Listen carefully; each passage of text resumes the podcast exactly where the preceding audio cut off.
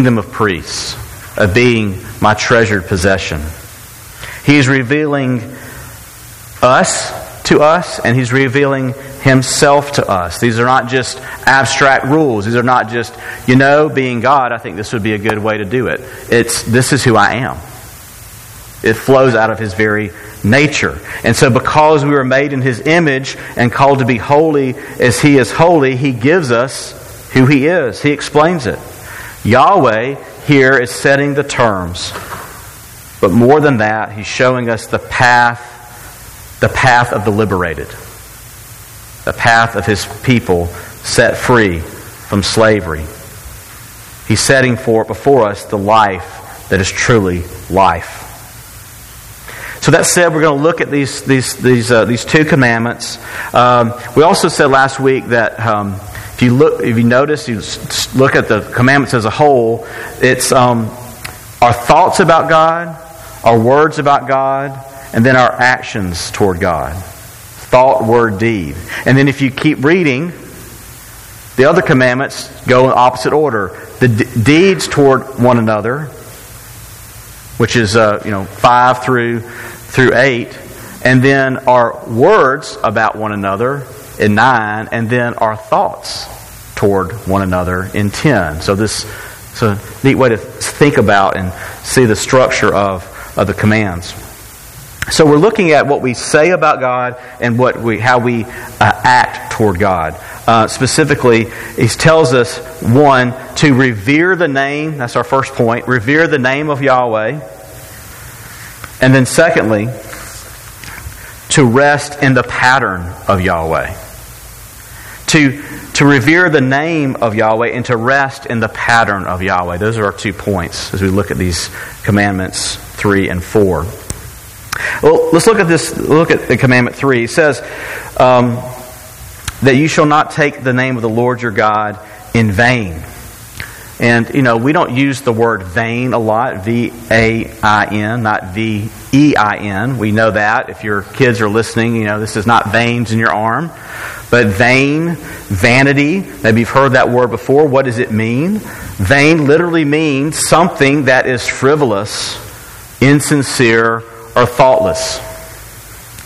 And so it's this word is used of idols in the Old Testament. You can look at Psalm 31, verse 6. It says, I hate those who pay regard to worthless idols or vain idols, but I trust in the Lord. Also Ezekiel 13, 6, it says, They have seen false or vain visions and lying divinations. They say, declares the Lord, when the Lord has not sent them and they expect Him to fulfill their word. He's talking about the vain words of false prophets the worthless words, insincere, faultless words, worthless, insincere idols.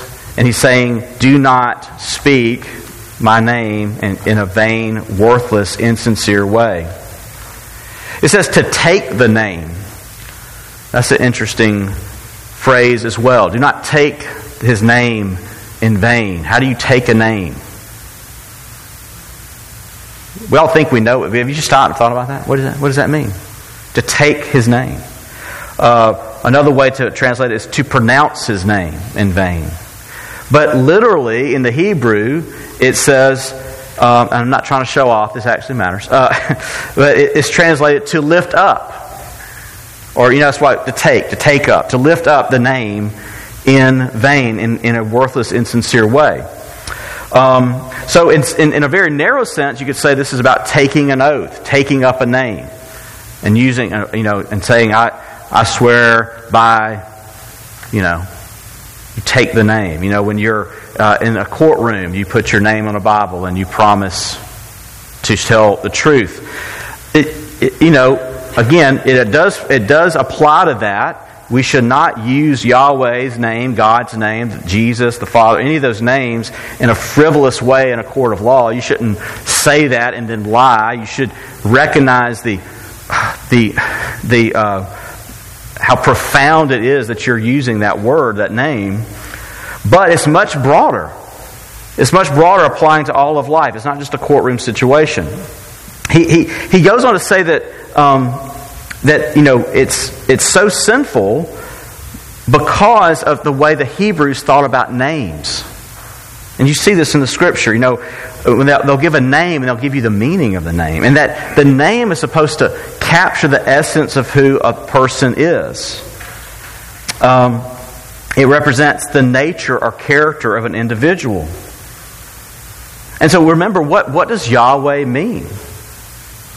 Yahweh was given that name. It was pronounced. He says, who, Moses looked and he's talking to the burning bush. He's talking to God that's revealed himself in the burning bush. And says, Who should I say that sent me? He says, Yahweh, I am that I am, the eternal covenant God. Um, he says, this is, this is who I am. And so um, that's who sent you.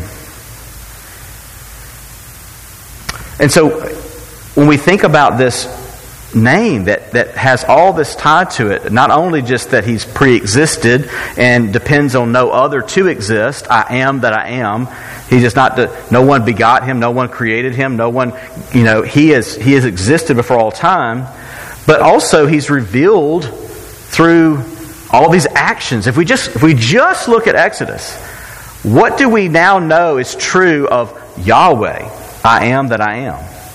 Well, he's revealed this. He's revealed that he's the Holy One, that he's the God of the covenant, that he is the Redeemer, he's the Deliverer, he's the Judge, he's the caring God who provides what we need each day. He's the God of reconciliation who brings his people to himself. Again, he's, he's revealed so much about what he is and who he is, and that's all tied up in his name. To use the name of God is to talk about who He is. And again, the whole of the Ten Commandments starts with what? I am the Lord your God. I am Yahweh your God. So it matters. It matters how you use the name because in that name, in the name of God, all that He is is represented.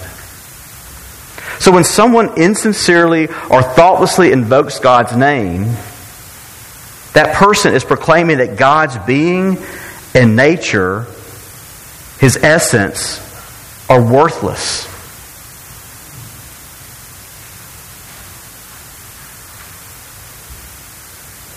That's, that's what it is. And note the consequence. Note the consequence of using his name, pronouncing his name in a worthless or insincere way. He says, The Lord will not hold anyone guiltless. It would seem that God's very serious about this, doesn't it? This isn't an optional thing. These are all commands. These are all, thus saith the Lord. This is, you shall not. And, and there are consequences. Just like, just like last week, and I didn't get to touch on this, you know, we, we look at the consequence of, of uh, making idols. And it says, what does it say? It says that um, there will, you know, that um, he would visit iniquity on the fathers, on, on the fathers, the iniquity of the fathers on the children to the third and fourth generation of those who hate me. That's pretty intense, isn't it? But also, I want you to realize that both, both the consequences here, yes, it's God saying there's consequences for sin, but also this is the natural consequence. Have you thought about that? Uh, regarding the second commandment, if you make idols and you define me in such a way, you limit who I am in making this, this image, then you're really not worshiping me and it's going to be to your detriment. If this is the way and the truth and the life, if this is the life that is truly life, and you decide to veer off, it's going to affect you and the generations to come.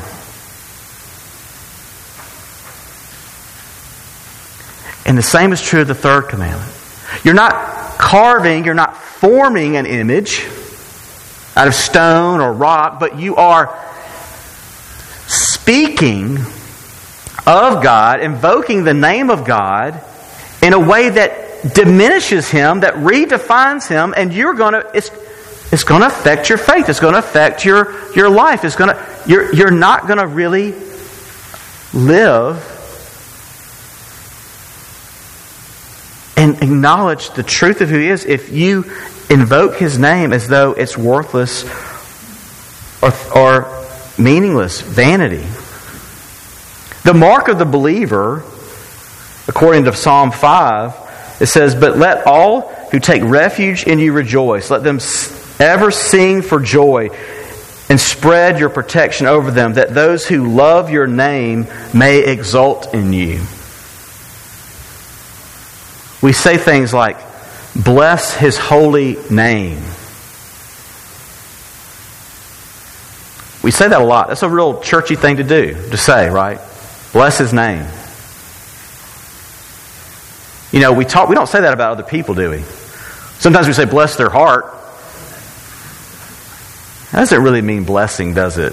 That's a we shouldn't say, use that one. But we don't say, you know, bless, bless Sean's name. Don't, you don't say that, you know? That's weird. What do you mean by that? I could I can ask God to bless you, but bless your name. But that's, that's strange. But when we say that, we're saying, may we say that the name of God again. It is one with God. Bless God. May may all that is due, all the praise and honor and glory that He deserves, be unto Him. May He be blessed. He is he is worthy of our praise. And so, again, his name and his person go hand in hand. We are to love His name and bless His name, but also realize that as a believer, it is this name which blesses us.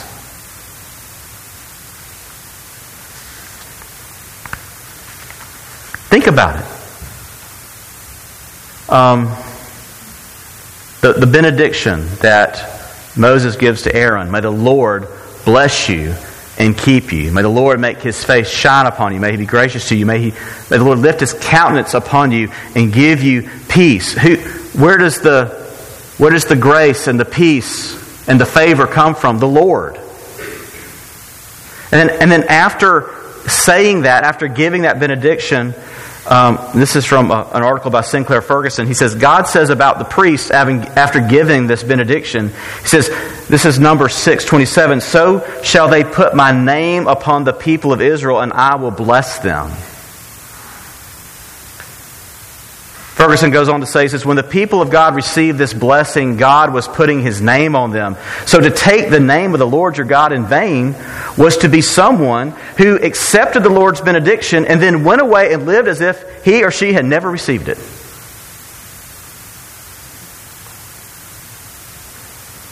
And he goes on to point out that's not just an Old Testament problem. I mean, we could just look down on the Old Testament believers and go, man, I can't believe you received that. And you received the name of God and you just went off and you keep reading the story and, you know, they don't act like they've received the blessing of God, do they? A lot of the times.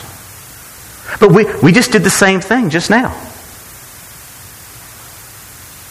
The New Testament, the, the, the greater version of that is baptism. I just had the privilege to baptize someone, what?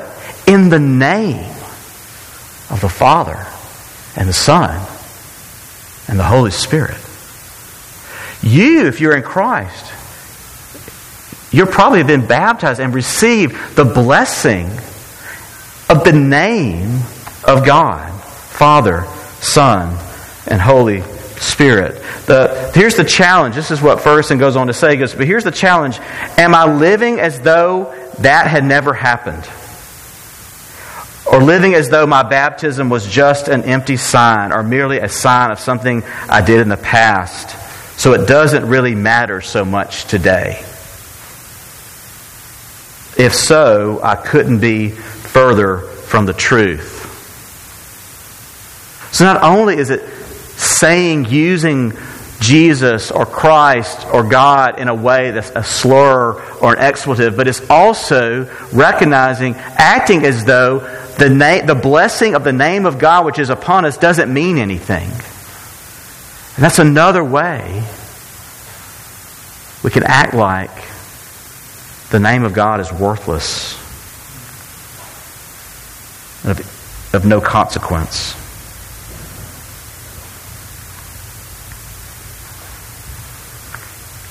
His name is Him. It captures His essence, and we, as believers, are to Rejoice in the name. Have joy in the name and the person of all that he is and all that that name represents. and never think of it and use it or live as though the name has no meaning. Second point is this we are to also rest in the pattern of Yahweh. This is the first commandment that's not prohibitive. It's not a negative. It's not a negation. We have, thou shalt not, you shall not, you shall not. Now, remember. remember the Sabbath to keep it holy. Why does he say, why is that, why is that different? Why do you think? Well, we've already heard it. If, you if you're reading this in context of the book of Exodus, he's already given instructions for Sabbath in Exodus 16. That was a, was a big deal. And the reason it, it, that to acknowledge the Sabbath is to, is to acknowledge that they've been set free from slavery. Is to rejoice in the, the freedom from being a slave in Egypt. He's already laid out the requirements in Exodus 16. Also, as you keep reading this commandment, you realize that it doesn't just go back to, uh, you know, a few months ago as far as the Israelites are concerned. It goes all the way back to creation itself, doesn't it? All the way back to Genesis 2, 1 through 3. It is a, a creation ordinance. Six days you shall labor, do all your work, but the seventh, the Sabbath, the Lord. Why? Verse 11 For in six days the Lord made heaven and earth, the sea and all that is in them, and rested on the seventh day. This is how God went about his business in creation. This is what is already laid out in a way to, to to acknowledge and rest in God who set them free. They didn't have to lift a finger, they didn't have to do anything. God provided a way out, He led them out, and now they no longer have to live as slaves. And so this has already been commanded, has already been demonstrated, but now it's fixed formally into this written code of covenant law. God has proclaimed it. It'll be written in stone. This still has meaning for us, His people. What does Sabbath mean? It probably derives, and we don't know for sure, but from a Hebrew word called Shabbat, which means to cease, desist, or rest. So, why, why did God give us this day, this one day in seven to rest? There's, there's five things I want you to, to hear, five purposes of this. One, and I've said this before, is to celebrate Israel's redemption from slavery. And this is very explicit in the second time that the Ten Commandments are given, as, as Moses is, is reiterating, renewing this covenant that God has given in Deuteronomy 5. Deuteronomy 5.15, as he's concluding, as he's giving the command, he says, You shall remember that you are a slave in the land of Egypt, and the Lord your God brought you out from there with a mighty hand and an outstretched arm. Therefore the Lord your God commanded you to keep the Sabbath day. How, how many of you think about it in those terms? This is, for the God's people, this is to celebrate that they're not slaves.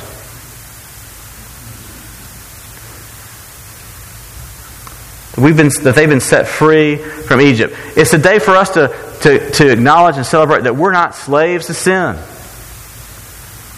That we're not slave to this world. We're not a slave to the devil. That we've been set free in Christ. That, we, that we've been made distinct and we're set apart. That's another, that's the second thing I want you to see. It's a sign of the covenant between God and His people. That we really are to be living differently from everyone else. And yes, you know, the Old Testament had the sign of circumcision, New Testament we have the sign of baptism, but also we have this pattern of life. That we pause. One in seven. That sets us apart as God's people. The third thing, the third reason is it's a time of rest, refreshment, and recuperation for all God's creatures. Look what it says. It says, On it you shall do no work. You or your son or your daughter or your male servant, your female servant, your livestock, or even the, the sojourner the, that's in, within your gates. Everyone is to take a break. And again, this was tied to in Exodus 16 to, hey, you know what? On this seventh day, on the day before the seventh, on the sixth day, I'm going to give you a double portion of manna. Every day I want you to pick up just what you need for, for that day, but on the, on the sixth day I want you to pick up twice as much, and that's going to carry over, and you don't even have to go pick up manna. You just eat. You just be. Why? Because remember, I'm the sustainer. I'm the provider. I'm the redeemer. I'm the deliverer. You're not.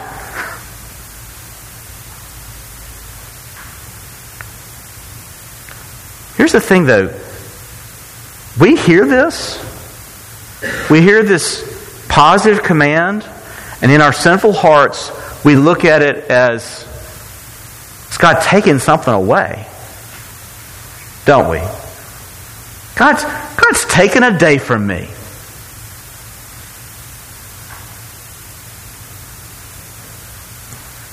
He's limiting what I can do.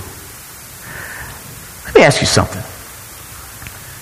Do you just wake up some mornings going, I gotta, I gotta figure this day out? You ever just not want to get up?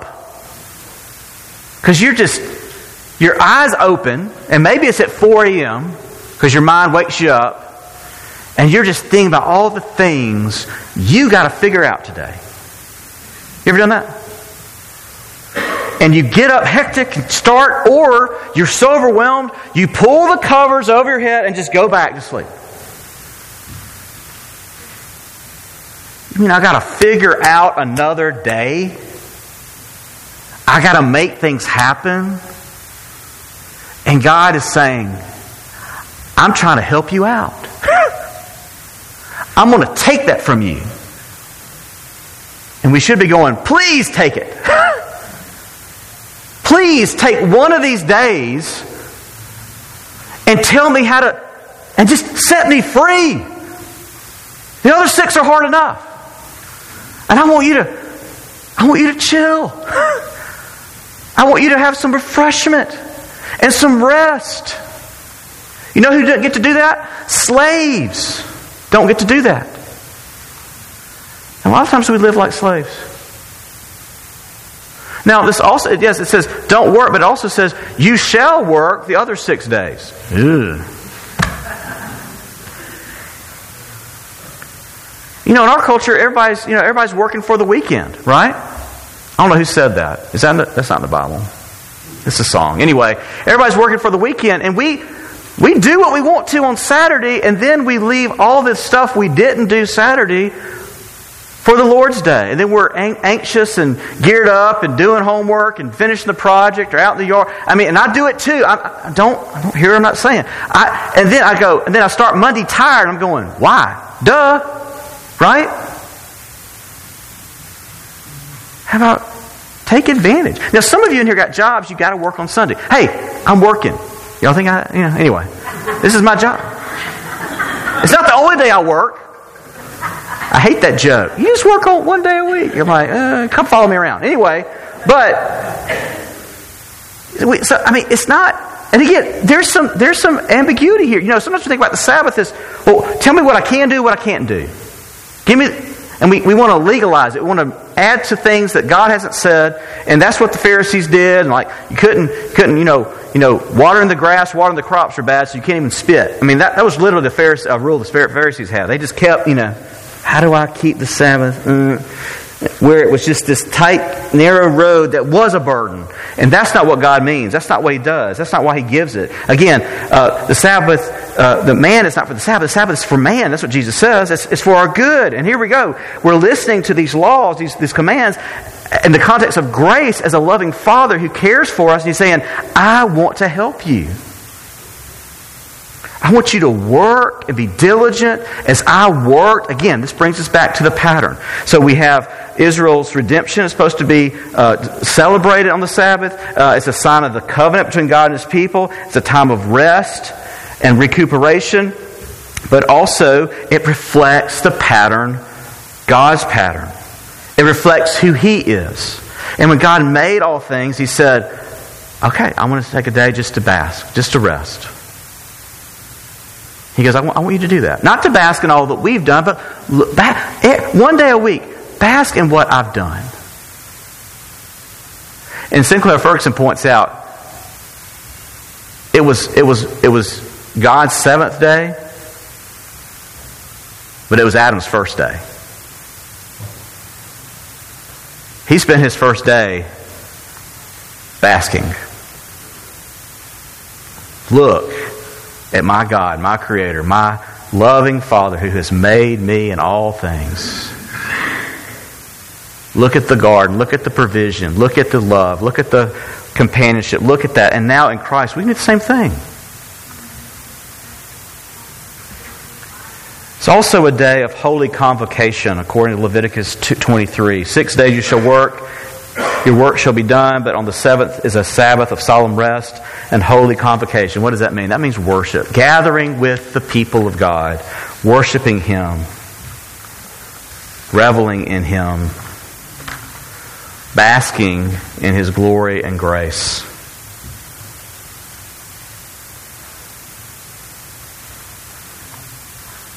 We are made in His image, and so therefore we are to live like Him. He says, I'm holy, so you should be holy. And one of the ways we do that is not by. It's, it's think about this. One of the ways we are.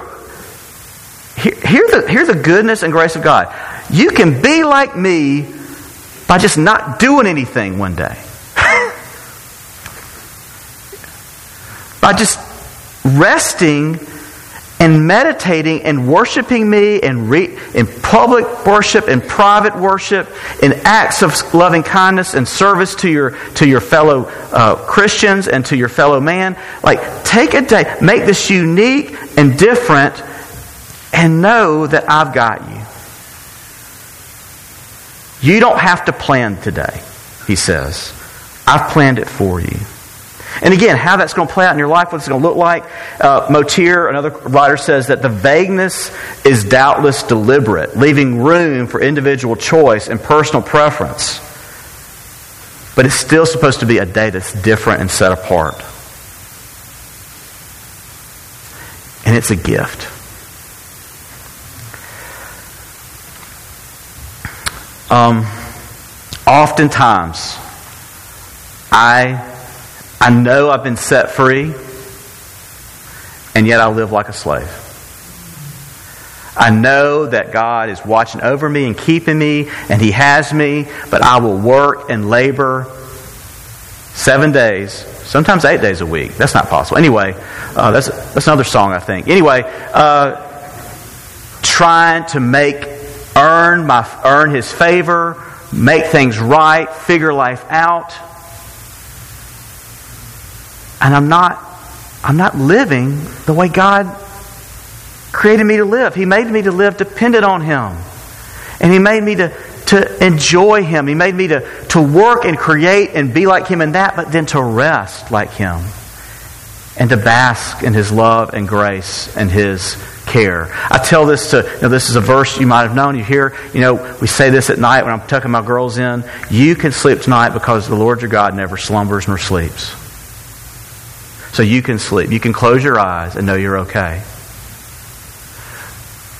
You and I can rest. Because God, God never stops taking care of us. How do we speak about God? How do we live in light of God's reality? How do we, how do we speak about God in light of, the, of who He is? He tells us. He doesn't leave us in the murk and the mire to figure it out. He goes, I want you to be near me. You know, he's saying this from on high on the mountaintop. And they're on the foot of the Mount Sinai, and they can't come any closer than that foot. But, but, but he brought them to Sinai. And he descended to Sinai. So not only are you supposed to get the the distance, that there, there needs to be atonement, there needs to be mediation. But do you see how they left Egypt and there was a beeline to come to where I am? And I'm going to meet you. And yeah, there's this gap. But God gives His word to a people that He's already delivered, that He's set free, and He says, I want you to live in that liberty. Now, what's missing? What, why, again, there we are. God coming down, meeting His people, speaking to His people, His people being brought. But then we need this mediation. And so when you, when you read these commands and you go, I, I, I don't keep the Sabbath holy. I take the name of the Lord in vain. I, I might not use, you might not set, use, you might not use the name God or Christ or Jesus in, a, in an expletive, but there are times definitely where I act like the God of blessing is not the God of blessing, and that the blessing that's upon my life doesn't really mean much. Yes, I am guilty, but here again, the picture is God says, Moses, come on up. You need a mediator, and I provided one. You need a high priest. Aaron, bring Aaron with you. The good news is that Jesus Christ has kept, did always pattern his life is perfectly patterned after his father. In no way did he deviate. And he never spoke about his father in any way but other than who he is and what he is and what he's about. He did that perfectly for you and for me. So, we have here the table. We need help to speak his name truthfully and not in vain. We need help to keep the Sabbath and recognize it's for our good. And this table commemorates, it points back to what? To the cross. Do you doubt God's goodness? When you look at the cross, can you doubt God's goodness and love for you? Can you, can you, can you, will you look at the cross and doubt that He's made a way? He's made a way. He's kept this, kept this commands that you can't keep but He's also made a way for you to draw near and to begin to live by the power of the Spirit, the life that's truly life, and to live out these patterns, these words that God has given us. Let's pray. Gracious God, we thank you for this time in your word. We pray that you would bless it and help us to acknowledge you as we should and to live, um, to pattern our lives after you and to speak to you with reverence and awe. We thank you that. Um, for speaking how, how, to, how to approach you, how to live before you, and how to, how to do life. Um, Lord, help us more and more to keep this, this day holy. Help us to do our work the first six days of the week so we can actually rest and bask in your glory and grace. And Lord, may this your word, this, this time of worship, and this the taking of, of the supper uh, be to that end. We pray this in Jesus' name. Amen.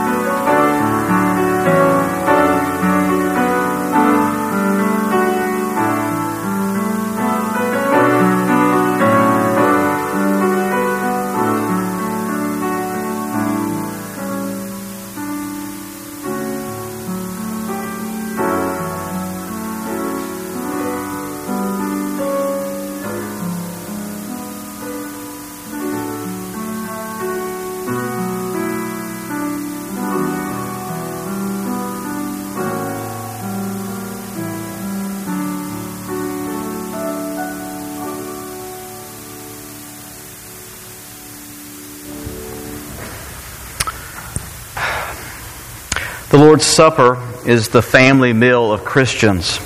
So we invite all committed followers of Jesus Christ to share in this sacrament. Those who are baptized members of a congregation that proclaims the gospel, who are at peace with God and their neighbor, and who seek strength to live in a deeper communion with Jesus. If you're not a Christian or you are not prepared to share in this meal, we encourage you to spend this time in prayer. We hope that this time is helpful to you as you consider your relationship with Jesus Christ and with His people, the church. Um, if you are new to our church, just let you know that um, if you are in this back section, you're going to go to the table in the back. If you're in this section behind the wall, you can go to this, the, that table in the back. Then everyone, uh, these three sections up front, will come here. So let's let's draw near and feed upon Christ.